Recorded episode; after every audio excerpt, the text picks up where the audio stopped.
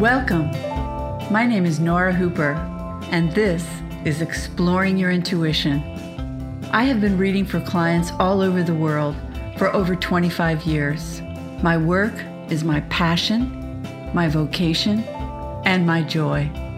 I'm sharing my experience with you in the hopes that you use these short podcasts to trigger your imagination and support your personal intuitive journey. So sit back, relax, and open to receive. Thanks so much for being with me today. I've been thinking a lot about self love.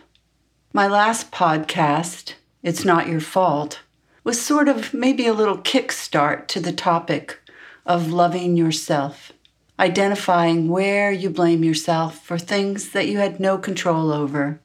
Well, as I continue delving into self love, I realize that when I think about the entire population, I often see them bustling about, people bustling about in cities, on city streets, throughout the day with those little thought bubbles that cartoonists make bouncing above their heads. And in those bubbles, I imagine stories being made up as people go about their day. The judgments that they make about what they see, how they are seen, what they feel, and how the exterior world is sometimes either for or against them. I'm not really 100% sure that we can actually get out of our thought bubbles indefinitely, but if you want to fall in love with yourself, you might want to practice recognizing when you're living inside a fantasy in your head. We spend so much time processing, judging, and worrying. So much that often in my work I find I have to ask someone, Do you ever feel like you're just dragging your body along for the ride? We do that, you know. We drag it along. Our heads are in the driver's seat and our bodies are just expected to function until they don't. We ignore them until they are injured or ill. What I'd like to discuss today is dancing. Dancing along the edges and the borderlines of head and heart, spirit and body, to begin to bring some balance into your life and take steps that will lead to self love. The road to self love is a journey of self care. I can almost hear the groans coming from some listeners. You may be thinking, oh no, here she goes telling me to take care of myself. Take time. Take time for myself. Well, actually, I'm not going to be using time as an avenue of change today. Surprise! What I'm going to be talking about is perspective or thought, choice, and action. Some of the actions are very small and insignificant, or seemingly so. But as you begin to practice self love, even the tiniest alterations will have an effect. The smallest little things will affect change. When we get out of our heads we allow our intuitive self to engage in the conversation. We begin to feel more of what works for us. We start to live in the world and engage with it. We hear, we smell, we feel, and we see differently.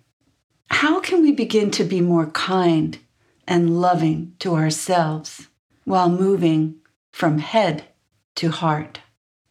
Number one, Notice your self talk. Constant inner criticism can create low level anxiety because you'll be walking on the proverbial eggshells waiting to fail. I didn't do that right. Looking and living in the past. Why did I marry him? What was I thinking? And then the physical assault. I'm too fat. I'm too thin. I'm too ugly. And the list just goes on and on. Actually, as I was just saying those words out loud, it felt painful. It felt painful to think that people talk to themselves that way. When was the last time you sat back and thought about your achievements rather than your failures, or even your hopes for the future? When was the last time you took a look at yourself and found something beautiful to admire? One of my favorite people, Louise Hay, wrote in her book, You Can Heal Your Life Remember, you have been criticizing yourself for years and it hasn't worked. Try approving of yourself and see what happens. The book that the quote is from, You Can Heal Your Life, was a life changing book for me when I first encountered it. And I have a very dog eared copy by my desk so that when I read for people, if I need to refer to it, I do. So think about it. When was the last time that you patted yourself on the back? When was the last time that you celebrated that you were a good person? You are a masterpiece in the making, unfinished and still changing. If you believe we are all part of the divine spark, how can we justify dimming our light by biased and most likely false inner criticism? So do something. Do something about this. Start to look at your life and yourself. And maybe every night before you go to bed, just close your eyes and see what you have done in the day that you're happy about, that you're proud of, that you're content with. And then just bask in that. And every day, if you do this, you'll start to maybe notice more of who you are in the world your beautiful self out there expressing your gifts. So that's about thoughts. And now I'm going to look at another aspect of self love, a truly important one. And that is to ask you, how do you treat your body? A wonderful way to begin to really relish self love is to begin with your body. Treating your body with respect and caring is an avenue to love. Your body runs on fuel. What do you put in it to give it energy? How do you care for it during your day? Do you starve your body most of the day? Do you eat consciously? Consider what choices you're making when it comes to the care of your physical self. When you see yourself deserving of health, and self care, you may make different choices around what and how you eat. When you've reached for an apple instead of a cookie, congratulate yourself. You have just acted in a self nurturing way, self loving. Choosing the apple was perpetuated by a thought, a perspective. I'm going to do this. This is good for me. It's a choice then. You chose the apple over the cookie, and then you acted. Perspective, choice, action. Bingo! Simple as that. No time involved, just consciousness. Shift the thought bubble to a holistic perception of you in your world. See your body for what it is a glorious vehicle that strives each day to keep you upright and healthy.